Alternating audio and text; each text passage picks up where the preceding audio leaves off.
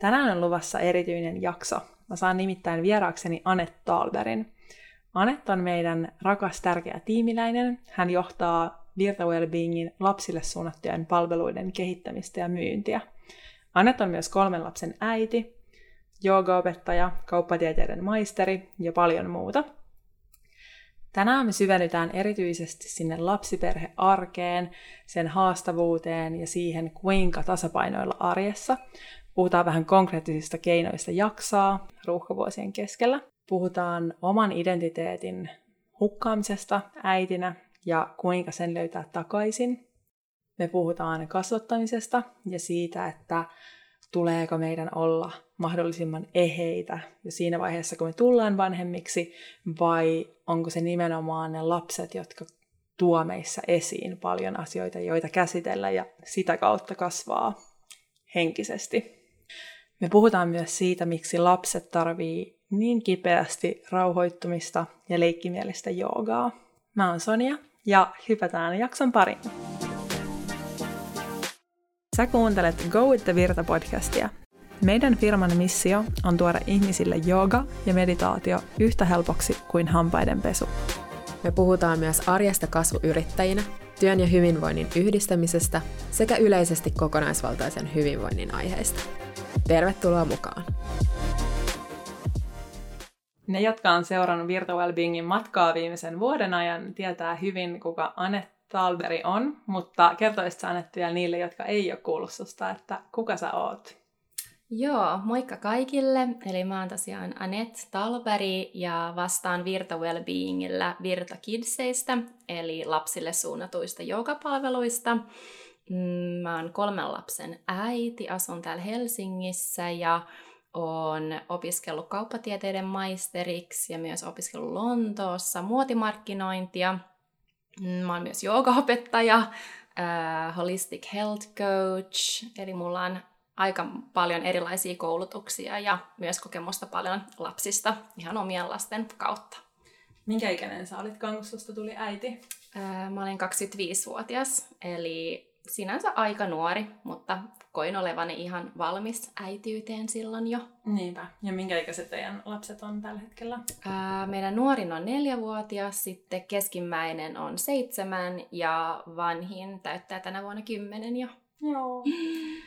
Meidän tiet Aneten kanssa kohtas tosiaan reilu vuosi sitten ja sen jälkeen ollaan yhdistetty voimat ja Anet on tullut Virta Wellbeingille vetämään meidän lapset-palveluita. Millaisen prosessin kautta sä itse oivalsit, että kuinka paljon lapset kaipaa ja tarvitsee rauhoittumista ja semmoista leikkisää joogaa? Mm, niin mä ajattelisin ehkä niin, että me kaikki, sekä lapset että aikuiset, hyödytään ää, joogan tuomista terveysvaikutuksista, mm, myös mindfulnessista ja rentoutumisesta ja niin mun mielestä olisi ihan mahtavaa, että lapset sais oppia jo ihan nuoresta iästä pitäen ää, näitä tietoja ja taitoja, niin ne varmasti tukis heidän koulunkäyntiä myös tosi hyvin. Se, minkä mä oon myös huomannut, että nykyään lapset on aika, tai niillä on aika paljon aistiärsykkeitä niiden elämässä, kun vertaa vaikka omaan lapsuuteen, niin ei mulla ollut silloin iPadia tai pleikkaria tai, tai mitään muuta vastaavaa kännykkää ihan pienestä iästä pitäen, niin, niin tota, he on aika niin kuin, kuormittuneita. Niin kuin sitä ajattelen olisi ihan tosi tärkeää, että me voidaan tukea heidän keskittymistä ja, ja sitä, että he oppis itse säätelemään sitä hermoston ö, virittyneisyyttä. Reilu vuosi sitten tosiaan Virta Wellbeing alkoi yhdessä Aneten kanssa rakentamaan lapsille suunnattuja palveluita ja no vallitsevista olosuhteista johtuen niin jouduttiin vetäytymään sieltä kouluista ja päiväkodeista pois ja viemään meidän palvelut verkkoon, mutta millaisia vaikutuksia sä oot itse huomannut lapsissa sekä siellä paikan päällä tapahtuvien jooga- ja rauhoittumisharjoitusten ja sitten näiden verkkokurssien myötä lapsissa, tai millaisia palautteita olet mahdollisesti saanut? Se, se, mikä on mun mielestä ollut tosi hienoa huomata, on se, että kun me ollaan tuotu esimerkiksi myös näitä rentoutumis- ja rauhoittumisharjoituksia kouluun, niin monet lapset on hyötynyt niistä todella, todella paljon. Äh, mutta on yllättänyt se, että koululaiset on usein tosi väsyneitä sen koulupäivän jälkeen, niin se, että me voidaan opettaa heille tapoja kerätä voimia, rentoutua, mm, niin se kyllä vaikuttaa tosi positiivisesti heidän jaksamiseen pitkällä tähtäimellä. Niinpä, me huomattiin ihan sama Hannan kanssa, kun ohjattiin tuolla yhdellä koululla, että, että lapsilla on tosi paljon sekä painetta sieltä koulusta tulee, että harrastuksista. Et, et usein lapsilla on ihan joka päivälle joku harrastus, niin erilaisia vaikka joukkueen lajeja, ja sitten he sanoi ihan jo kolmasluokkalaiset esimerkiksi, että heillä on niinku stressiä kokeista johtuen, niin se oli tosi surullista kuultavaa, ja oli ihana pystyä tarjoamaan heille se, että tunnin me voidaan vaan vaikka maata, jos tuntuu siltä, että sen joogan ei todellakaan tarvi olla fyysistä joogaa, vaan me nimenomaan halutaan tarjota just sitä, mitä ne lapset milloinkin kaipaa, ja, ja ihan samalla tavalla huomattiin, että se on se rauhoittuminen ja rentoutuminen usein, jota he kaipaa siihen arkeen. Kyllä, nimenomaan. Toi on tosi, tosi hyvä pointti, näin se on. Ja etenkin me, me ei haluta, niin kuin, tai nämä virtakidsit, mitä me ollaan nyt yhdessä kehitetty, niin mun mielestä on tärkeä pointti on ollut siinä se, että tämä ei ole suorittamista, että tämä on oikeasti semmoinen hetki, ja jos puhutaan vaikka nyt harrastus, niin missä lapsi saa tulla ihan sellaisena kuin vaan on siihen, ja enemmänkin niin kuin ehkä less is more – että tässä ei tarvita kilpailla kenenkään kanssa, ei tarvitse suorittaa, vaan tässä opitaan olemaan itsensä kanssa ja, ja niin kuin säätelemään just sitä omaa vireystilaa ja tutustumaan itseensä leikin kautta. Siitä on nyt reilu vuosi aikaa tosiaan, kun me alettiin kehittää meidän palveluita, niin haluaisitko avata meidän kuulijoille, että millaisia, millaisia palveluita lapsille meiltä löytyy? Joo, mielellään. Eli tosiaankin niin mä nousin tai tulin mukaan Virta Wellbeingille reilu vuosi sitten ja me lähdettiin tammikuussa 2020 rakentamaan näitä palveluita. Ja siinä niin kun mietittiin kokonaisuutta ensin, mitä me halutaan tarjota, mikä meidän kohderyhmä on, eli tarjotaan lapsille, jotka on päiväkodeissa ja alakouluissa tällä hetkellä me rakennettiin meidän tiimi, koulutettiin joogaohjaajia tarjoamaan tätä just meidän palvelua. Ja alkuvuosi meni oikeastaan siinä. meidän palvelu tai mitä me tarjotaan, mikä on meille tosi tärkeää, on se, että me yhdistetään jooga, tietoisen läsnäolon harjoitukset, hengityshavainnointi tai helpot hengitysharjoitukset ja sitten myöskin rentoutuminen ja rauhoittuminen. Eli tavallaan tämä niin kuin joogatunti rakentuu noiden elementtien ympärille. Ja tosiaankin alkukevät ää, rakennettiin tiimi ja suunniteltiin koko tämä palvelu ja tarkoitus oli sitten ehkä siinä joskus maalis-huhtikuussa lähteen tarjoamaan tätä sitten päiväkoteihin ja, ja alakouluihin, mutta sitten tuli tämä ihana korona iski ja silloin piti ottaa pieni tämmöinen tenkkapoo, että mitä tässä nyt kannattaisi tässä tilanteessa tehdä. Ja tosiasiassahan nämä tavallaan siis päiväkodit ja alakouluthan ähm, reagoi tavallaan aika voimakkaasti tietysti tähän tilanteeseen ja koulut oli kiinni, mm, mikä johti siihen, että me ei pystytty tarjoamaan äh, live-palveluita siinä vaiheessa – mehän oltiin myös niin kuin ajateltu, että me tarjotaan kouluissa, joo, joo, siellä me ei pystytty niin kuin menee sinne paikan päälle, koska ä, alakoulut oli ä, kiinni ja moneen päiväkotiin ei otettu sitten ulkopuolisia henkilöitä ä, ohjaamaan. Ä, eli siinä vaiheessa me mietittiin aika nopeasti, että nyt olisi hyvä hetki ä, myöskin ä, kuvata online-kurssit, koska tilanne tavallaan oli niin auki, me ei tiedetty, että missä vaiheessa tämä on mahdollista, ja ajateltiin, että se on tosi hyvä niin kuin ekstra myös meille, että me pystytään tarjoamaan sekä palveluita verkossa että sitten myös livenä, ja tämä olisi myös semmoinen ähm, niin kuin tapa, millä me voidaan tukea lasten hyvinvointia kokonaisvaltaisesti, jos tämä koronatilanne olisi jatkunut sitten pidempään. Eli, eli tämä on periaatteessa, mitä me sitten, mihin me päädyttiin. Me lähdettiin kuvaamaan ää, kursseja sekä ruotsiksi että suomeksi, ja nämä kurssit valmistu sitten tässä alkusyksyllä, eli nyt mä voin ilolla, ilolla tota, mm, sanoa, että me ollaan saatu ne kurssit syksyllä tehtyä ja lähdettiin myymään niitä sitten päiväkotiin ja alakouluihin alkusyksystä. Ja on vastaanotettu kyllä tosi, tosi positiivisella feedbackillä ja, ja tota, nyt tosiaankin tässä niin kuin alkuvuonna, ja nyt ollaan 2021, todettiin, että tämä tilannehan vielä jatkuu. Monet koulut ei edelleenkään järjestä kerhotoimintaa, eli ei olla päästy ohjaamaan live-tunteja, mutta tämä meidän Virta-verkkokurssi on sitten tuota, tilattu moneen kouluun, mikä on tietysti tosi hieno, hieno asia, koska nyt me pystytään kuitenkin tällä tavalla tukemaan lasten hyvinvointia. Ja joo, mutta tämä on siis silleen lyhyesti sanottuna, mitä me ollaan kehitetty viime vuoden aikana ja missä ollaan tällä hetkellä. Joo, ja me ollaan tosi innoissaan, että nyt tätä verkkokurssia voidaan levittää ihan Suomen laajuisesti, kun aikaisemmin Joo. ollaan toimittu pääkaupunkiseudulla, niin tämä on tosi siisti juttu. Kyllä, ihan mahtavaa. Tosi, tosi hieno homma. Millaiseksi meidän Virta Kids-tiimi on muodostunut tässä viime vuoden aikana? Mm, meillä on aivan ihana tiimi. Ää, mä tietysti johdan sitä tiimiä ja meillä on myyntiharjoittelija, joka tekee tällä hetkellä mun kanssa näitä hommia. Sitten meillä on myös, olisiko mä nyt seitsemän joogaohjaajaa, jotka ohjaa sitten lapsille joogaa. Sitten meillä on meidän asiantuntijatiimi, joka oli mulle tosi tärkeää, että meillä on vankka pohja näille palveluille. Eli meillä on psykologi mm, ja varhaiskasvatuksen ammattilainen myös, ja, ja molemmat on ollut tukemassa tai tietämyksellään näitä palveluita ja varmistanut, että ne on kaikille lapsille soveltuvia, turvallisia ja tehokkaita. Joo, ja sitten tietysti niin kun Hannahan on ollut meidän tuottaja tässä ja vahva tekninen tuki ja myöskin Ville ja, ja on meillä ollut tässä Sonja ja Sofiit ja muutkin mukana, mutta, mutta tota, pääsääntöisesti tehdään nyt tällä, tällä kokoonpanolla sitten hommia. Supertiimi. Kyllä kolmen lapsen äitinä susta on muodostunut mulle ainakin semmoinen ihana esikuva, ja mun mielestä on ollut ihana nähdä, miten sä oot yhdistänyt lapsiarkea ja työtä tässä viimeisen vuoden aikana, niin mennään vähän sun taustaan. Mielestäni olisi tosi kiinnostava mm. kuulla niistä ajoista, kun teillä oli vähän hektisempää ja mm. asuitte Lontoossa ja, ja sun mies on tehnyt pitkää päivää ja sä oot, oot hoitanut lapsia Joo. vuosia kotona, niin olisi tosi kiinnostava kuulla, että, miten, että minkälaista se mm. oli. Kiitos kysymyksestä Sonja.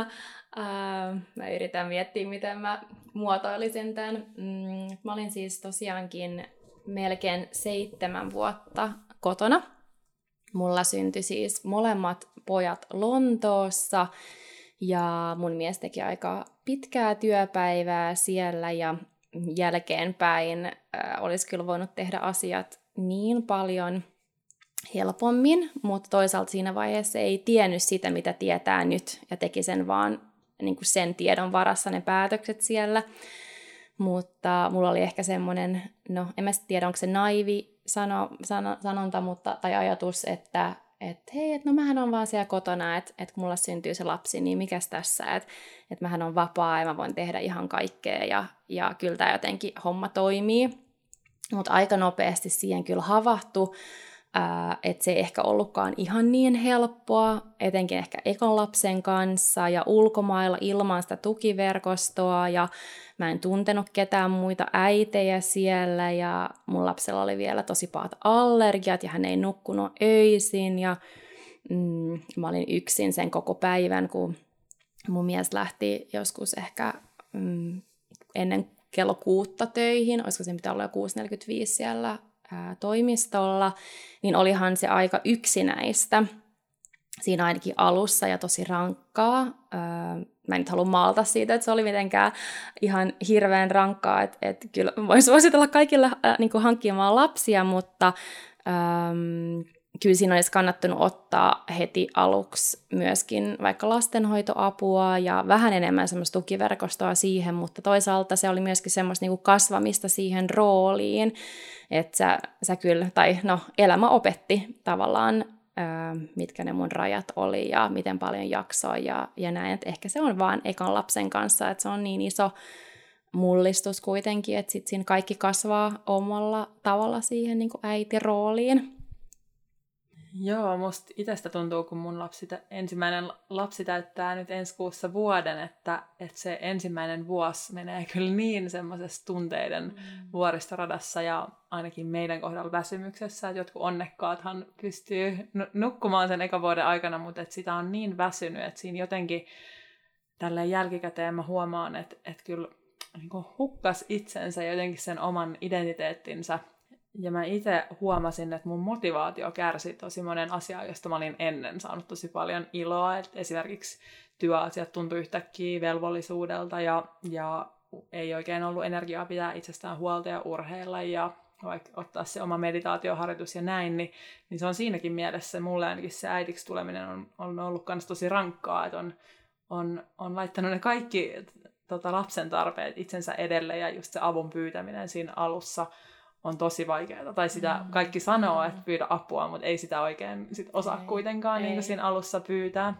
Että olisiko sulla jotain ähm, lohdullisia sanoja tai jotain mm. näkemystä siihen, että jos siellä on muita sellaisia äitiä, joissa tuntuu, että on ollut vaikka aika pitkään jo kotona ja on, on elänyt tosi paljon niiden lasten kautta ja ei ehkä enää muista vaikka täysin tai tiedä, että kuka on, niin, mm. niin nyt kun sä oot tosiaan jo mm. tavallaan, sun lapset ei ole enää niin pieniä, niin, ja mä mm. huomaan susta, että sä oot niin löytänyt itsesi ja mm. niin osaat tosi hyvin nykyään pyytää apua ja ottaa aikaa itselle ja muuta, niin, mm. niin mitä sanoisit sellaiselle äidille, joka ei välttämättä voi niin hyvin mm. tällä hetkellä? Ihan äärettömän tärkeä kysymys, koska mä itsekin niin kun, muistan todellakin noi, noi niin kun, vuodet ja miten väsynyt oli ihan vaan siitä, että joku herätti niin usein yöllä ja, ja sitten päivällä oli koko ajan joku kiinni, kiinni niin kuin mussa ja, ja tota, ehkä niin kuin se kaikkein tärkein asia, minkä mäkin olen osannut oppia kantapään kautta on se, että aina on sitä aikaa itselle – että kun pitää itsestä huolta, niin silloin yleensä muutkin asiat jotenkin niin kuin toimii paremmin. Että jos sä äitinä oot aivan niin kuin todella, todella väsynyt, ää, niin ei siitä tuu hirveän paljon myöskään mitään hyvää tavallaan siinä arjessa. Ja totta kai on kausia, kun on superväsynyt, mutta tavallaan kuitenkin niin kuin se pyrkimys siihen johonkin, jonkin sortin tasapainoon, eli se, että sulla on se oma aika, sulla on mm, hyvä vertaistuki siinä ympärillä, sä voit välillä tehdä niin kuin niitä omia asioita, mitkä eheyttää sua ja antaa voimaa. Sitten ihan tämmöiset niin basic-asiat myöskin, että pitää siitä hyvinvoinnista huolta myös niin kuin ravinnon avulla ja mm, liikunnalla ja näin.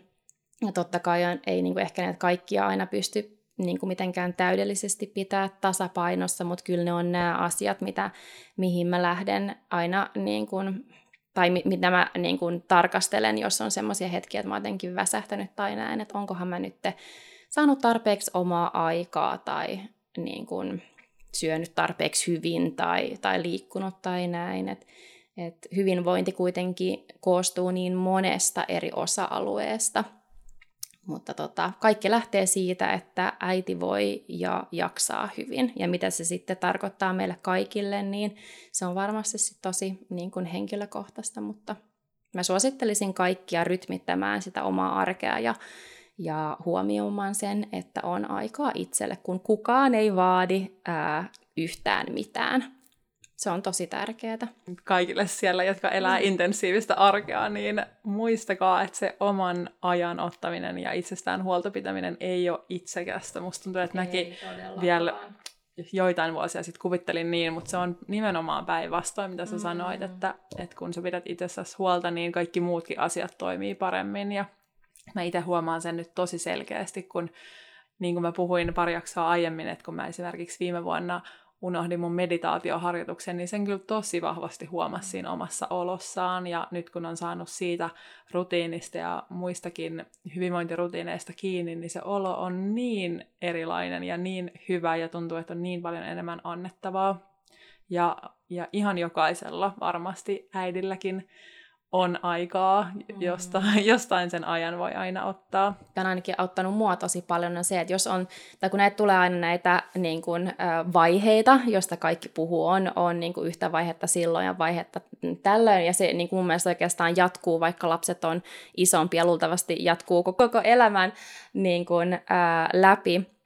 Mutta tavallaan, kun jos tulee tämmöinen vaikka intensiivinen vaihe, niin muistaa myöskin, että se ei, ole, niin kuin, se ei kestä niin kuin loputtomiin. Että tavallaan semmoinen niin kuin sinnikkyys myös niin kuin vanhempana niissä hetkissä ja hetkessä eläminen. Se on mun mielestä ihan tosi tosi tärkeää, koska silloin jos on vaikka ihan superväsynyt tai kaikki lapset kipeänä ja itsekin kuumeessa ja siinä helposti saattaa mennä semmoiseen niin katastrofiajatteluun, että apua tästä tulee ihan hirveätä, jos mä en nyt saa nukuttua, kun mä oon kuumeessa, niin minkäköhänlainen päivä on sitten huomenna, niin se eh, siinä ehkä semmoinen niin kuin läsnäolon harjoitukset ja meditaatio voi auttaa, että sä tuot su, niin kuin itsesi siihen hetkeen, että okei, nyt on näin, huominen voi olla ihan tosi tosi ok. Sen ei tarvitse olla niin pelottavaa, vaikka kun ne tunteet tai niin kuin mieli siinä hetkessä antaa niin kuin ymmärtää.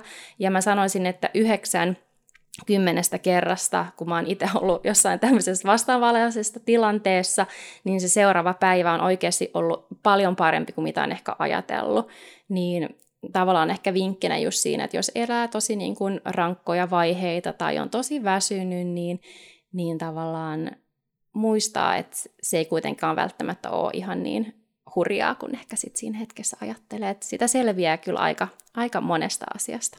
Todellakin. Ja ehkä jos yöllä on esimerkiksi jotain tiettyjä ajatuksia, niin voi aina muistaa, että et öisin kukaan meistä ei varmasti ajattele kovin järkevästi, että et silloin olisi vaan, olisi vaan erityisen tärkeää hoitaa se tilanne ja päästä mahdollisimman nopeasti nukkumaan, mutta ei ainakaan vaivata itseään turhilla ajatuksilla. Mm, just näin. Lontoossa asuessa tosiaan sun pojat syntyi alle kahden vuoden ikäerolla, niin teillä oli ihan superintensiivisiä ne ensimmäiset Kyllä. vuodet varmasti siellä. Millaisin konkreettisin keinoin sä pidit itse silloin huolta, kun sun mies teki myös pitkää päivää ja mä en tiedä, oliko teillä silloin hmm. hirveästi apua saatavilla? No toi on tosi hyvä kysymys, koska mä ehkä ajattelisin näin, että vasta näiden kahden jälkeen ja ehkä jopa kolmannenkin lapsen jälkeen mulla on näitä tosi hyviä äh, vinkkejä ehkä muille jakaa, äh, koska se on ollut kyllä semmoista niin oppimista vielä siinä vaiheessa, oppimista siitä, että miten paljon jaksaa, miten, mitä kaipaa, mikä tuo sitä tasapainoa omaan elämään. Ja onhan se nyt ihan fakta, että silloin kun oli kaksi niin pientä lasta siellä, niin ei mulla ollut vielä niitä kaikkia keinoja, koska mä en ollut ollut semmoisessa elämäntilanteessa aikaisemmin, missä mut olisi pistetty ehkä ihan noin koville. Mm, meillä oli molemmilla pojilla aika pahat allergiat ja ne nukku huonosti ja sitten just se tavallaan, että kun on kaksi lasta alle 2V ja molemmat vaipoissa ja, ja yksin niin kuin päivisin, niin on se kyllä aika moista. Mutta siellä sitten mä opin ehkä sen, että sitä arkea pitää tasapainottaa, siihen pitää saada tarpeeksi apua, just että on se oma aika, ja mä muistan, kun me muutettiin sinne Lontooseen, niin just niin kuin sanoin tuossa aikaisemmin, niin mulla oli jotenkin semmoinen ajatus, että hei, kyllähän mä nyt tän jotenkin itse hoidan ja pärjään ja näin, että et onpas hassu, että Lontoossa on kaikilla lastenhoitajia tai näitä nänejä ja siivoijia, että et miten tämä nyt on näin, mutta sitten mä sain, tai tulin kyllä ehkä takaisin maan tasolle ja ymmärsin, että siihen on oikeasti ihan tarkoituksi, miksi niin sitä apua siellä tarvitaan, koska sä oot aika yksin.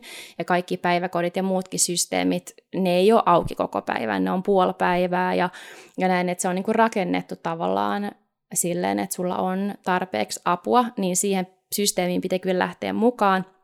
Me hankittiin lastenhoitaja tai näni, joka kävi joitain kertoja viikossa ja mm, meillä oli myös siivooja, joka auttoi ja niin, mä ehkä ajattelin silloin, kun me muutettiin sinne, että se on jotenkin noloa, että jos meillä on niin paljon apua tai näin, mutta kyllä mä sitten niin vaan tajusin, että se on pakko mennä näin, että jos meillä ei ole vanhempia siellä apuna, ähm, niin tota, se on niin kuin tosi tärkeää, että me kuitenkin niin kuin pidetään itsestämme huolta eikä yritä venyä ihan kaikkiin suuntiin.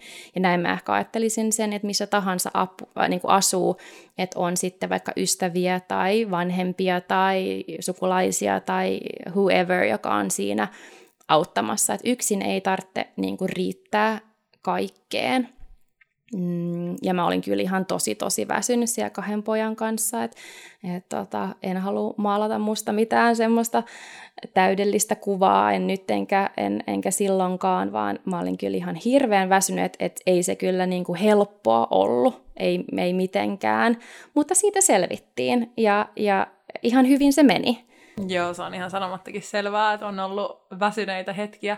Tuleeko sinulle mieleen jotain yksittäisiä rock bottoms ja miten niistä on selvitty? Tai Joo. mitä sä mahdollisesti opit sellaisista? Ne oikeastaan kulminoituu myöskin näihin lasten allergioihin. Tosiaankin meidän ensimmäisellä lapsella niin oli tosi pahat allergiat pähkinöille ja vehnälle ja maidolle ja ihan kaikelle. Ja hän reagoi tosi voimakkaasti ihan niin kuin rintamaidon kautta. Mä jouduin lopettaa imettämisen, kun hän oli ehkä neljä kuukautta. Ja se oli mulle tosi semmoinen niin kuin harmillinen juttu, koska mä jotenkin toivon, että mä olisin voinut imettää vaikka kuinka kauan. Ja sitten tota, tämän toisen lapsen kanssa, niin mulla oli taas semmoinen ajatus, että et, ettei hänellä vaan tulisi samalla lailla niitä allergioita, että mä olin jotenkin tosi kova itseäni kohtaan ja tosi vaativa, että ihan kun mä olisin pystynyt kaikilla keinoilla jotenkin olevinaan niin kuin kontrolloida sitä, että hän ei myöskin saa niitä, mutta mä musta tuntuu, että se oli vaan, koska se oli niin rankka se kokemus, kun hän, tai tavallaan tämä ensimmäinen lapsi sai ne kaikki allergiat, niin mä tein kaikki niin, että toinen ei sit saisi. Ja mä menin ihan niin kuin äärimmäisyyksiin siinä, että hänelle ei saanut antaa mitään korviketta ja yritin tukea kaikilla maitohapobakteereillaan sitä suolistokantaa ja näin. Ja sitten kun siinä kävi silleen, että kun hän oli neljä kuukautta myöskin, eli suunnilleen samanikäinen kuin tämä Morgan, meidän ensimmäinen lapsi, sai nämä allergiat, niin sitten hänelläkin puhkesi ne allergiat, niin mä muistan, että se oli semmoinen hetki, että mä ajattelin, että ei hitsit, että, että mä oon yrittänyt tehdä ihan kaikkeni, ja sitten kuitenkin hänkin sairastuu. Nyt mulla on kaksi lasta, jotka on tosi allergisia, ja ne ei siis ollut mitään ihan pieniä allergioita, että Morganin kanssa, niin me jouduttiin laittaa, onko se kuusi kertaa päivässä semmoista voidetta hänen iholle, koska se oli niin rikki, ja jouduttiin siedättää häntä, niin kuin, siis no John voi varmaan puhua tästä niin kuin, ihan oman podin koko tästä, mutta, mutta jos me palataan siihen, että mikä oli semmoinen rock bottom, niin se oli ehkä siinä vaiheessa, että kun mulla on kaksi lasta Lontoossa, molemmilla allergiat ja toisaalta tosiaankin puhkesi ne allergiat ja mä olin aivan väsynyt siitä kaikesta yrittämisestä. Ja myöskin se, että mun mies teki tosi paljon sitä duunia siellä ja mulla ei vaan niin kuin voimat riittänyt ja mä en saanut nukuttua, kun mulla molemmat lapset heräili öisin niiden allergioiden takia. Mä en ollut nukkunut moneen kuukauteen kunnolla ja tuntui vaan, että tavallaan että ei vaan jaksa enää yhtään hetkeä, niin silloin mä kyllä sain jonkun sortin niin kuin burnoutin tai ehkä se on voimakas sana, niin kuin uupumus. Baby blues on ehkä vähän liian lievä sana taas, koska tämä oli kyllä enemmän kuin baby blues, vaan mä olin niin kuin mä olin tosi väsynyt ja varmasti vähän masentunut myöskin ja tosi ahdistunut ja jotenkin ajattelin vaan, että sen tilanteen on pakko jotenkin muuttua, että meidän on pakko niin kuin muokata sitä arkea, että me saadaan enemmän apua ja meidän lapset saa niin kuin sen hoidon, mitä ne tarvitsee ja näin. Ja sittenhän siinä kävi niin, että mun mieskin hän oli aika väsynyt siinä vaiheessa, mutta hän oli vaan jotenkin jaksanut tsempata enemmän, kun hän oli kuitenkin lähtenyt sinne duuniin joka aamu viideltä, ja jättänyt mut yksin ja tullut takaisin joskus seitsemän puoli kahdeksan aikaan illalla, niin sitten hän, hänkin jäi, olisiko hän ollut peräti kuukauden kotona mun tukena, että me molemmat hengähdettiin ja mä hain itselleni apua siinä, mä kävin puhua psykologin kanssa. Ähm, silloin mä en vielä niin kuin, joogannut niin paljon kuin mitä mä nyt joogaan. Ja mä sain sitten siihen niin kuin, keskusteluapua ja mä sain jonkun semmoisen lääkkeen myöskin, että mä sain nukuttua, koska mun keho oli niin ylikierroksilla sen kaiken, niin kun, mm, koska se oli niin hitsin rankkaa silloin. Niin tota, sitten se lähti oikeastaan siitä niin kun hyvään suuntaan. Nyt meillä tuli joku puhelu. Ei se, joo, ei se mitään. Ai se on Sonja Parkea. Tämä on tämmöinen kevennys tähän tiukkaan keskusteluun, mutta mutta tosiaankin niin se oli semmoinen hetki, että me molemmat todettiin, että nyt on pakko pakko tehdä muutoksia. Ja sitten me hankittiin paljon enemmän apua sinne kotiin, me rakennettiin se meidän arki niin kuin uusiksi. Ja se on ollut niin kuin jälkikäteen myös mulle tosi hyvä juttu, että me käytiin nämä asiat läpi. Me, ja, ja tavallaan miten paljon sitten oppi, oppi siitä. Ja, ja se myöskin, että ei ole niin kuin väärin ää, väsähtää äitinä. Se on mun mielestä ihan tosi tärkeä asia, koska mäkin, tai kyllä mä, mäkin niin kuin syytin itseäni ihan hirveästi siitä, että mulla olisi pitänyt pystyä enemmän tai jaksaa enemmän ja miksi muut jaksaa ja mä en jaksa ja näin, mutta se, siinä väsymyksessä ei aina näe sitä kokonaisuutta, vaan jälkeenpäin, kun siitä puhuu ja ajattelee, että oho, minkälaista se on ollut, jos sulta vedetään yöunet pois ja kaksi lasta allergioissa ja mies poissa päivisin, niin, niin onhan se nyt kenelle tahansa tosi niin kuin rankkaa.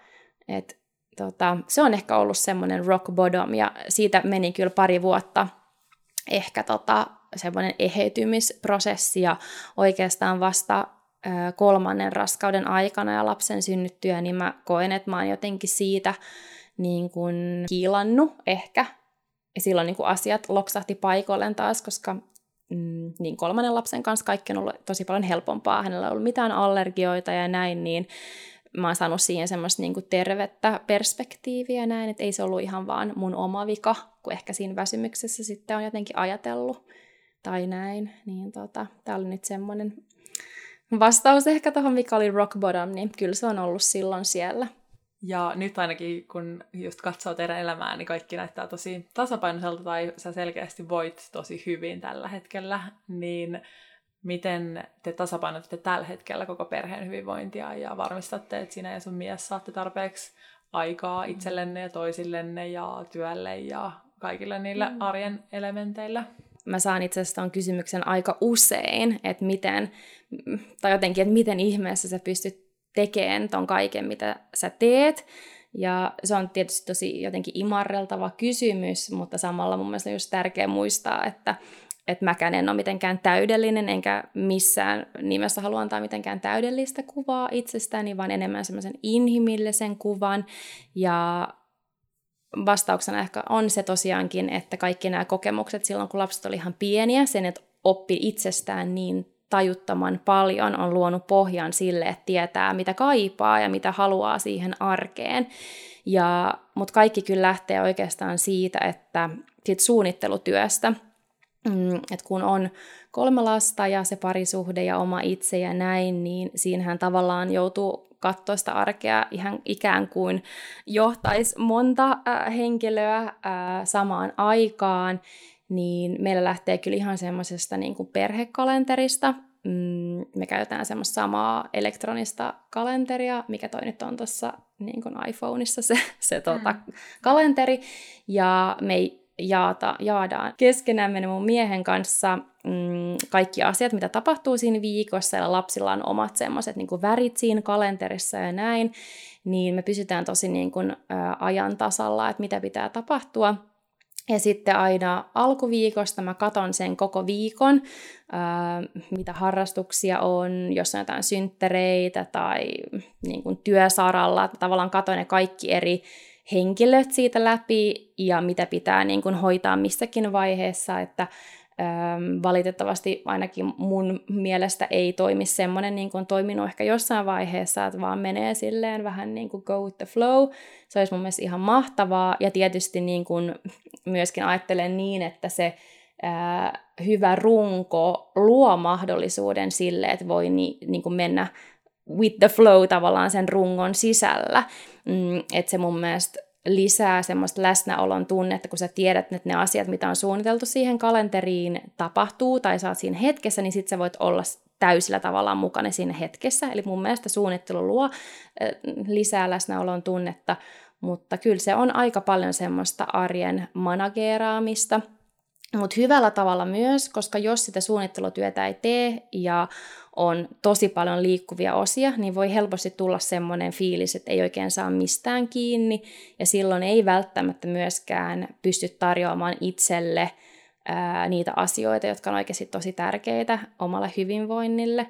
Mm, eli kyllä mä suosittelisin kaikkia niin kuin pohtimaan omaa itseänsä, elämäänsä vähän silleen lintuperspektiivistä ja katsoo, että siinä oikeasti on niitä asioita, jotka on sulle tärkeitä ja myöskin ne asiat, jotka ihan joutuu konkreettisesti tai pitää tapahtua siinä arjessa, että nekin saadaan sitten niin kuin tapahtumaan laittamalla ne sinne niin kuin kalenteriin. Et se on semmoinen niin arjen tasapainottelu ja, ja, ja itsensä johtaminen on se tapa, millä niin kuin tässä niin kuin jotenkin pystyy ja, ja ehkä myöskin se, että voin lisätä sen vielä, että, että sitä pääsee elämään semmoista itsensä näköistä elämää sillä, kun tavallaan tietää, mitä haluaa ja laittaa ne asiat siihen myöskin ihan kalenterin tasolle. Joo, mä oon ihan samaa mieltä ja voin kuvitella vaan, että kuinka paljon niitä uusia kerroksia tulee, kun on useampia lapsia siihen kaikkeen Kyllä. suunnittelutyöhön, mutta toi on hyvä konkreettinen vinkki toi teidän yhteinen perhekalenteri. Joo. Onko teillä jotain parisuhteen huoltamisen avaimia tai vinkkejä, koska on itse ainakin huomannut tässä jo, jo tota, alle vuoden ikäisen lapsen kanssa, että, että tota, tai miettinyt, että missäköhän vaiheessa tämä helpottaa, tai että pitäisikö tässä jotenkin aktiivisemmin huoltaa vaikka sitä suhdetta, mm. että sehän ei ihan automaattisesti tapahdu siinä vaiheessa enää, kun on se yksikin lapsi siinä jo, niin mm. siihen tulee tosi paljon lisää sitä nimenomaan sitä, että vaatii suunnittelua se arkia, että siinä ei ole enää niin paljon sitä spontaaniusta, ellei se ole just nimenomaan hyvin suunniteltu. Varmasti monella siellä kuulijallekin tulee mieleen semmoinen, niin kuin, että apua, että miten se aika riittää ka- kaikkiin noihin asioihin. Ja se on ihan totta, että varmasti monen, monet vanhemmat kokee riittämättömyyden tunnetta, että on niin paljon asioita, missä pitäisi tavallaan jotenkin olla kykenevää ja sit aika ei vaan riitä jotenkin kaikkeen. Uh, mun mielestä tosi tärkeä on näissä kaikissa asioissa, onko se sitten niin kuin parisuhde tai joku muu, niin semmoinen lempöys itseään kohtaan ja semmoinen, että, että ei vaan pysty niin kuin pyrkiä, tai semmoinen täydellisyys, hakuisuus ei vaan niin kuin toimi, että tässä pitää kyllä niin kuin tulla tota, äm, jotenkin tämän elämän kanssa kasvatusta ja ymmärtää, että tämä nyt on vähän tämmöistä, kun on lapsia, mutta tähän ehkä pätee se sama asia, että vaikka se kuulostaa tosi epäseksikkäältä, niin pitää suunnitella sitä aikaa myös sille parisuhteelle. Mm, meillä on semmoiset, niin että me yritetään käydä date nighteilla. Mm, silloin kun me asuttiin Lontoossa, niin me jopa päätettiin, että me investoidaan siihen aikaan, että meillä on joka viikko aina jonain iltana se lastenhoitaja, ja vaikka oltaisiin kuinka väsyneitä, niin me käydään jossain syömässä, ja vaikka sitten vaan tuijotetaan sitä ruokaa, jos ei jakseta puhua toisille, mutta tavallaan me tiedetään, että se on siellä, ja se on kyllä ihan tosi hyvä vinkki, että jos on vaan siihen mahdollisuutta, ei tietysti tarvitse olla joka viikko, mutta ensi kerran kuukaudessa vaikka saa jonkun tutun tai lastenhoitajan tai jonkun avuksi, mm, että ottaa vähän sitä etäisyyttä siihen, siihen niin kuin perheelämään ja, ja oikeasti silleen connectaa sen niin kuin miehensä kanssa tai muun henkilön kanssa, kun on siinä, niin tota, tavallaan on se on semmoinen niin kuin hetki sille, ja sitten on jotenkin ihanaa, kun on saanut sen hetken, ähm, vaikka ravintolassa tai jossain, niin mennä takaisin siihen arkeen, koska silloin on tavallaan, kun sä et ole koko ajan siinä kiinni, niin on helpompi ehkä nähdä myöskin sitä kokonaisuutta jotenkin, niin kyllä semmoinen date nightit on tosi tärkeää ja, ja myöskin oikeasti se niin kuin myötätunto itsehän kohtaan, että kun on lapsi alle vuoden tai alle kaksi vuotta, niin, niin se on tosi rankkaa ja ainakin mä oon priorisoinut sitä unta aika usein, että jos on semmoinen hetki illalla, kun voi vaan itse nukkua tai levätä, niin sitten mä ehkä käytän sen ajan itse itselleni, enkä ehkä välttämättä aina sille parisuhteelle, mutta, mutta, mutta tämä on niin kuin taas sitä, että, että sun on pakko huoltaa eka itsesi ja sitten sit tavallaan voit olla sitten niin kuin antaa itsestäsi ehkä muille, vaikka tämä kuulostaa ehkä vähän hassulta näin, mutta näin se ehkä menee. Ja, ja sitten tietää myöskin, että siinä parisuhteessa on myöskin niin kuin eri vaiheita, eri, eri niin kuin, tavallaan aaltoja, että kun, kun on helpompaa vaikka lasten kanssa tai, tai näin, että äm, ehkä ei myöskään säikähdä sitä, että jos se parisuhde aina hetkittäin muuttuu ja elää, mutta tärkeänä ehkä vinkkinä se, että, tai mikä on ehkä meille toiminut, mä en tiedä toimiko tämä kaikille, mutta me ollaan aina pyritty puhumaan ihan kaikesta – mitä tahansa on mielessä, joku asia, joka vaivaa, niin me puhutaan siitä ja me työstetään se me ei jätetä silleen asioita roikkumaan ja jotenkin lakastaa maton alle, vaan me ollaan puuttu ihan kaikesta, niin se parisuhte tavallaan myöskin kehittyy ja kasvaa ja, ja näin, ja pysytään jotenkin yhtenäisinä ja näin, niin se on kyllä tosi, tosi tärkeä vinkki. Ja myöskin, miksi ei, jos on tosi vaikeaa kipukohtia vaikka, niin ihan voi käydä terapiassakin ja näin, että et, et mun mielestä mikään ei ole sille häpeällistä tai jotenkin noloa tai, tai näin, että päinvastoin mun mielestä olisi varmasti tosi hyvä, että kaikki kävis välillä jostain parisuudeterapiassa, tai miten mieltä sä oot Sonja? Joo, todellakin. Ainakin tässä vauvavuoden aikana tuntuu, että on monta kertaa tullut Joo. mieleen, että tekisi kyllä tosi tulisi tarpeeseen varmasti, mutta just toi keskinäinen kommunikaatio ja luottamus on kyllä mustakin ne kyllä. ihan kaikista tärkeimmät, koska just se, senkin hyväksyminen, että niitä erilaisia vaiheita tulee ja että mm. et välillä on, ollaan sitten molemmat saattaa olla niin väsyneitä, että ei yksinkertaisesti ole paljon annettavaa sille parisuhteelle, mutta sitten se, että jos siitä pystyy puhumaan ja ole yhtä mieltä, että hei, että on vaihe ja me päästään kyllä tästä läpi ja että nyt ehkä molempien on hyvä iltaisin vaikka olla itekseen, koska Kyllä. silloin latautuu paremmin, niin, niin sekin on tosi fine, mutta just se kommunikaatio on... On todellakin, ja sitten myöskin mä ajattelin sitä, että se niin kuin naisen keho myöskin, miten se muuttuu, että et sekin on semmoinen oma prosessinsa, että tavallaan kun sä oot raskaana ja kaikki ne hormonaaliset muutokset, ja sitten se lapsi syntyy, ja sitten sulla on joku, jota sä imetät koko ajan ja näin, ja sehän on tosi ihanaa ja kaunista, ja mun mielestä ainakin mun keho on ollut jotenkin kaikkein naisellisin ää, näiden prosessien aikana, että mä oon ollut jotenkin tosi silleen, että vau, wow, miten, miten naisen keho voi olla näin mahtava. Mutta samalla myöskin se, että jos niin kun, äh, sulla on se pieni, ihana, pikku ihana vauva siinä, joka roikkuu sun niin kun rinnoissa kiinni koko ajan, niin sit kun sulla on hetki, kun tavallaan sä ehkä et haluaisi, että kukaan on sussa kiinni, niin sekin on tosi ymmärrettävää tavallaan, että et, et se on semmoista niin kun kuitenkin aikamoista vuoristorataa niin kun, hyvälläkin tavalla, että et sitten ehkä, niin, että parisuhde saa sitten vaan elää siinä jotenkin läsnä ja näin, mutta tota, joustavuus ja lempeys ja semmoinen jotenkin inhimillisyys on tosi tosi, tosi tärkeää. Todellakin joo. Mä ainakin omasta kokemuksesta muistan, että ennen kuin tuli lapsi niin oli itse tosi, niin kuin rakasti kosketusta tosi paljon ja mm. niin kuin, kaipasi sitä mieheltä tosi paljon, mutta sitten nyt viime aikoina se ei ole kyllä ollut enää ihan samalla tasolla se, kun on se vauva siinä imetettävänä monta tuntia päivässä, niin ei silloin yksinkertaisesti se sillä naisella, tai ainakaan itsellä just ole ollut sit niin paljon enää annettavaa, että sit haluaa, sit kun vauva Joo. vaikka nukkuu, niin sä et halua mitään muuta kuin olla itseksesi jossain. näin, ja se on tosi tärkeää, koska niin. tavallaan siinä joutuu kuitenkin antamaan itsestään niin paljon Niinpä. sille vauvalle, ja totta kai se on vuorovaikutusta, sitä, siitä itsekin saa niin paljon, se on niin, kuin niin mahtavaa aikaa, mutta tosiaankin se, että se ei välttämättä vaan niin kuin, niin kuin jaksa kaik, antaa itsestään kaikkialle, että sit pitää vaan jotenkin kerätä niitä voimia, ja mä, joskus mä kuulin, mä en tiedä pitääkö tämä ollenkaan paikkansa, mutta että suurin semmoinen niin kuin, avioero tai avioeron riski tai parisuhteen eroamisen riski on silloin alle, kun se lapsi on kaksi vuotta vanha. että ne ekat kaksi vuotta on kuitenkin aikamoista niin kuin, muutosta ja myllerrystä ja siinä niin paljon niin kuin, mä en halua puhua, että olisi niin huonoa päinvastoin, vaan siinä tapahtuu sekä niin paljon hyvää tunnetasolla, niin paljon erilaista tunnetasolla. Että et, et, joku sanoi mulle joskus, että et se kaksi vuotta, kun sen rajapyykin yli pääsee, niin sitten tavallaan on, on tavallaan parisuudekin jossain määrin selvinnyt. Mm. En tiedä, pitääkö se paikkansa, mutta kyllä siinä on varmasti jotain totuutta, että se kaikki väsymys ja kaikki on aika raskasta parisuhteelle. Mutta kun pitää sen mielessä, että mennään nyt ainakin se kaksi vuotta eteenpäin ja katsotaan sitten, mikä tilanne on, niin se on mun mielestä tosi hyvä kaikkien jotenkin muistaa, että ei säikähdä myöskään, että uskaltaa jotenkin antautua sille elämälle ja kaikelle, mitä tulee vastaan. Ja, ja kyllä näin jälkeenpäin voi sanoa nyt, kun on vanhin lapsi melkein kymmenen vuotta ja on ollut tässä, niin kyllä se helpottuu. Se, niin kuin vaiheet muuttuu ja ei, nyt saa ainakin nukkua silleen päänsääntöisesti hyvin, että kyllä, kyllä siinä on totuutta, että niistä pitää vaan uskoa mennä eteenpäin niistä niin kuin hetkissä, kun on niitä rankkoja hetkiä.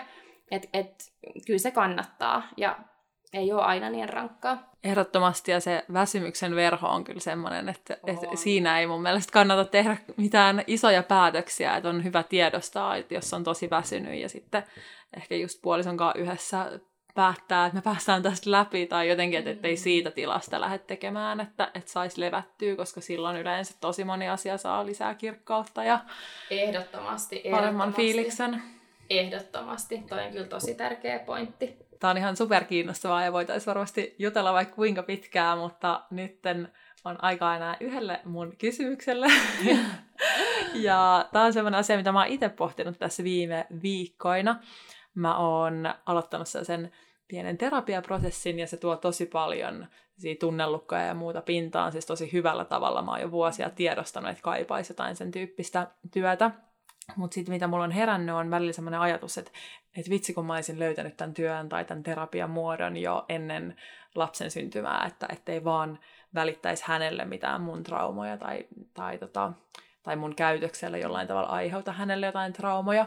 Niin kun sä itse sait just suhteellisen nuorena sun lapset, ja mä tiedän, että sä oot kokenut paljon vahvan henkisen kasvun prosessin lapsien myötä ja sen mm. jälkeen ja näin, niin, niin mitä sä itse ajattelet siitä ja mitä sä sanoisit semmoiselle äille, joka ehkä mun, mm. mun tota, mm. samalla tavalla kuin minä, niin ajattelee tai pelkää mm. näin, että, että ei vaan vaurioita sitä lasta jollain mm. tavalla. No e- ensimmäinen ajatus, mikä tulee mieleen, että on aika niin kuin vaativa ajatus tavallaan se, että jos pitäisi olla jotenkin aivan täydellisen valmis siihen niin kuin vauvan tulemiseen, että olisi jotenkin täydellinen vanhempi, joka aina osaisi tehdä asiat jotenkin tosi, tosi niin kuin nappiin. Ää, tietysti onhan se hyvä, että jollain tasolla tunnistaa itsensä ja, ja, ja, ja näin, mutta mä myöskin ajattelen, ajattelen niin, että ne lapset kyllä opettaa meille tosi paljon. Ne nostattaa esille kaikki tunteet, mitä on vaan olemassa, ja sä tavallaan vanhempana myötäelät ne tunteet ja kannat niitä tunteita, etenkin jos on erityisherkkä, niin ne voimistuu aika, aika lailla, niin se on tavallaan myöskin semmoinen mm, hetki vanhemmalle kasvaa siinä hetkessä. Tietysti me kaikki ei olla niin... Äh, ehkä kiinnostuneita tämmöisistä henkisistä kasvuprosesseista, ehkä nähdä se semmoisina niin äm, positiivisina asioina, vaan ehkä ajatellaan vaan, että se on rankkaa ja, tai, tai mitä nyt onkaan. Ähm, Mutta mä ajattelisin, että ei todellakaan tarvi olla täydellisen valmis tähän, vaan tämä on sitä elämää ja sitä elämän vaihetta tässä opitaan koko ajan. Ja tietysti jos tunnistaa itsessään sellaisia asioita, niin kuin mitä ehkä ei halua viedä eteenpäin tai haluaa viedä eteenpäin, niin sekin on semmoinen ehkä, tai mä en tiedä, se on ehkä semmoinen prosessi, mitä käy siinä muutenkin jo niin kuin raskaudenkin aikana, että sitä rupeaa vähän peilaamaan omia vanhempiaan ja omaa lapsuuttaan ja, ja sitten tavallaan ne tilanteet siinä sitten ehkä nousee eri lailla pinnalle ja sitten voi itse vähän miettiä, että mitä vie eteenpäin ja näin. Mutta ehkä semmoinen lyhyt vastaus tuohon olisi se, että jos tai siis tavallaan, että jos olisi aivan täydellinen vanhempi, joka tekisi aina kaikki aivan täydellisesti, jos, kuten jossain oppikirjassa, niin mitä nämä lapset oppis loppupelässä elämästä? Jos ne ei ikinä olisi saanut nähdä niitä tunteita kotona ja turvallisessa ympäristössä harjoitella niitä, niin, niin tota, musta tuntuu, että se ei välttämättä olisi hirveän hyvä asia niille. Et, et päinvastoin mä ajattelen niin, että mitkään tunteet ei ole, ole vääriä, kaikki tunteet on sallittuja. Mä itken lasten edessä ja mä voin sanoa, että mulla on vaikka tosi väsynyt olo tai että mua vähän jännittää. Mä pyrin pukemaan kaikki tunteet sanoiksi lasten edessä niin, että ne ymmärtää, mitä nämä tunteet on ja osaa ehkä resonoida itsessäänkin näihin tunteisiin. Ja pyrin myös opettamaan heille, että tunteet ei ole vaarallisia, tunteet on tosi ok, ne saa olla, mitä, mitä ne ei tarvitse niin kuin, muuttaa tai työntää pois. Mm, niin mä en tiedä, että, sitten, että olisiko sitten täydellinen ilmapiiri semmoinen, tai siis tavallaan niin kuin, äh, mihin mä ehkä, mitä sä ehkä myöskin kysyit tavallaan, että jos olisi niin valmis, jotenkin niin täydellinen, niin, niin mitä se sitten oikeastaan loppupeleissä olisi tavallaan, että siitäkin voisi filosofoida, mutta mä en usko, että on olemassa semmoista täydellistä vanhemmuutta, enkä mä usko, että siihen myöskään pitäisi pyrkiä, vaan päinvastoin semmoisen inhimilliseen, ähm, niin kuin, äh, imperfectly perfect vanhemmuuteen. Se on ehkä mun ajatus jotenkin siitä, että kaikki riittää ihan omana itsenään ja kaikki äidit on täydellisiä niin kuin sellaisina kuin on. Ehdottomasti ja mielestäni oli niin kauniisti sanottu, että, tai hyvä vinkki kaikille, että, että sä pyrit aina sanottamaan sun tunteet lapsille ja lasten edessä ja näyttämään kaikki tunteet. Musta tuntuu, että sitä meidän vanhempien tai isovanhempien sukupolvi ei, ei ehkä ole siihen pystynyt tai se on, siihen ei ole kannustettu mutta, mutta siinä on mun mielestä tosi hieno mm. kasvatusvinkki, mm. niin. jos, jos niin kuin se resonoi, mulle se ainakin resonoi tosi vahvasti, mm. että Joo. Että se riittää, että sä voit näyttää Joo. kaikki tunteet ja se on oikeastaan tosi hyvä mieluummin näyttää ne tunteet, kun on näyttämättä. Että et silloin se on, niinku, se on riittävää tai Kyllä. enemmän kuin riittävää vanhemmuutta. Kyllä, ja tavallaan, että se, se toteutuu semmoisessa turvallisessa ympäristössä. Et, et, se, että niistä myös puhutaan ja avataan ja sanotetaan ja, ja näin, ja se on niin kuin, lapset kokee sen, niin kuin, että se on normaalia ja se on turvallista, siinä ei ole mitään väärää ja ne saa niitä toistoja niin kuin tuhansittain niiden elämän aikana, niin se on ainakin se, mitä mä toivon, että mä pystyisin niin kuin luomaan niille, että kaikesta pystytään puhua ja, ja, ja ei tarvitse olla äitiä, joka ei joskus itkisi tai huutaisi tai jotain, vaan siitä voi pyytää anteeksi, että sori, että nyt, nyt mä niin kun, suutuin vähän liikaa ja koratin ääntä vähän liikaa, että mä olin varmasti vaan väsynyt tai näin ja on pahoillaan. Niin, että, että kaikesta, kaikkea pystyy silleen niin kuin jotenkin niin, jotenkin näin, joo. Mm, mutta tossakin huokuu semmoinen kasvun mielenlaatu mun mielestä ehdottomasti, Totta. että pystyy ehkä myöntämään virheensä, tai ei edes virheensä, mutta jotenkin sanottamaan koko ajan sitä, sitä kaikkea, tota, ta, mitä tapahtuu ja omia tunteita. Kyllä, ja ehkä vielä tuohon niin se, että... Ää, se on kyllä ihan totta siinäkin mielessä, että mitä paremmin sä itse tunnet ja miten paremmin sä esimerkiksi niin kun pystyt käsitellä sun omia tunteita, niin totta kai, ja jos sulla on semmoinen niin läsnä oleva approach, niin sulla sä ehkä pystyt paremmin samaistumaan niihin lasten tunteisiin ja antaa heille semmoisen niin tavan kanavoida niitä silleen terve- terveellisesti tai terveellisellä tavalla. Että totta kai semmoinen itsetuntemus siinä, mutta sitten musta tuntuu, että meitä ihmisiä on vaan niin monenlaiseksi tavallaan, että et jo, jotkut ei ole ehkä niin hyvässä yhteydessä itsessään tai edes tajua, että on tunteita tai ajatuksia, että et, et, varmasti tämä jooga, niin kuin jossain määrin tämä joogatausta ja tämmöinen niin kuin, tapa myöskin niin on siinä niin kuin, kyllä vahvasti tukemassa, tukemassa meitä, mutta mä uskon, että kuitenkin niin, kaikki vanhemmat on omalla tavalla sitten parhaimpia vanhempia lapsillensa ja, ja näin. Ainakin toivotaan, että olisi. Niinpä. Hei, kiitos Anetta, on ollut ihan super kiinnostava keskustelu ja musta tuntuu, että me voitaisiin jatkaa vaikka kuinka pitkään, mutta me varmasti kuullaan sut vielä täällä podcastissa vieraana tai jopa hostina, joten, joten stay tuned, jos teillä on mitään kysymyksiä Anetelle, niin me ehdottomasti voidaan nauhoittaa lisää jaksoja yhdessä. Kiitos, oli superkivaa olla täällä mukana ja höpistä kaikesta! Minor detail, ei se mitään.